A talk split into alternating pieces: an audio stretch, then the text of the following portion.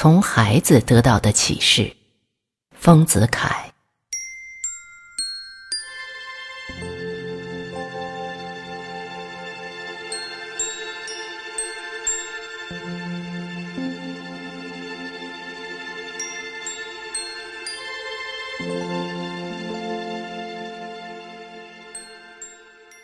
晚上喝了三杯老酒，不想看书，也不想睡觉。捉一个四岁的孩子华瞻来骑在膝上，同他寻开心。我随口问：“你最喜欢什么事？”他仰起头一想，率然的回答：“逃难。”我倒有点奇怪，“逃难”两字的意义，在他不会懂得，为什么偏偏选择他？倘然懂得。更不应该喜欢了，我就设法探问他：“你晓得逃难就是什么？就是爸爸妈妈、宝子子、软软、娘姨，大家坐汽车去看大轮船。”好，原来他的逃难的观念是这样的，他所见的逃难是逃难的这一面。这真是最可喜欢的事。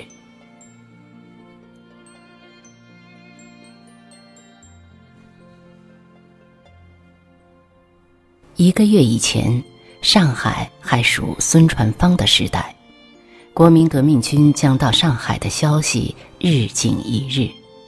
素不看报的我，这时候也订一份《时事新报》，每天早晨看一遍。有一天。我正在看昨天的旧报，等候今天的新报的时候，忽然上海方面枪炮声响了，大家惊慌失色，立刻约了邻人，扶老携幼的逃到附近江湾车站对面的妇孺救济会里去躲避。其实，倘然此地果真进了战线，或遇到了败兵。妇孺救济会也是不能救济的。不过当时张皇失措，有人提议这办法，大家就假定它为安全地带，逃了进去。那里面地方大，有花园、假山、小川、亭台、曲廊、长廊、花树、白鸽。孩子一进去。灯灵盘桓，快乐的如入新天地了。忽然兵车在墙外过，上海方面的机关枪声、炮声愈响愈近，又愈密了。大家坐定之后，听听想想，方才觉得这里也不是安全地带，当初不过是自骗罢了。有决断的人先出来雇汽车逃往租界，每走出一批人，留在里面的人增一次恐慌。我们集合邻人来商议，也决定出来雇汽车，逃到杨树浦的沪江大学。于是立刻把小孩们从假山中栏杆内捉出来，装进汽车里。飞奔杨树浦了，所以决定逃到沪江大学者，因为一则有邻人与该校熟识，二则该校是外国人办的学校，较为安全可靠。枪炮声渐远弱，到听不见了的时候，我们的汽车已到沪江大学。他们安排一个房间给我们住，又为我们代办善事。傍晚，我坐在校旁黄浦江边的青草堤上，怅望云水摇曳故居的时候，许多小孩子采花卧草，争看无数的帆船轮船的驶行，又是快乐的如入新天地了。次日，我同一邻人步行到故居来探听情景的时候，青天白日的旗子已经招展在晨风中，人人面有喜色，似乎从此可庆成平了。我们就雇汽车去迎回避难的眷属，重开我们的窗户，恢复我们的生活。从此，“逃难”两字就变成家人的谈话的资料。这是逃难，这是多么惊慌、紧张而忧患的一种经历。然而人物一无损丧，只是一次虚惊。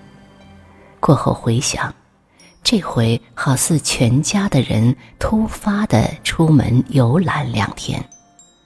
我想，假如我是预言者，晓得这是虚惊，我在逃难的时候将何等有趣！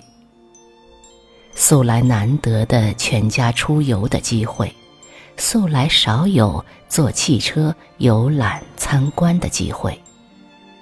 那一天，不论时不论钱，浪漫的、豪爽的、痛快的举行着游历，实在是人生难得的快事。只有小孩子真果感得这快慰。他们逃难回来以后。常常拿香烟卤子来叠做栏杆、小桥、汽车、轮船、帆船，常常问我关于轮船、帆船的事。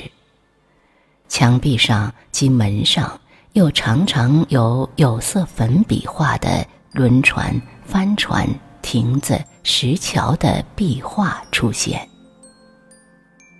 可见这逃难。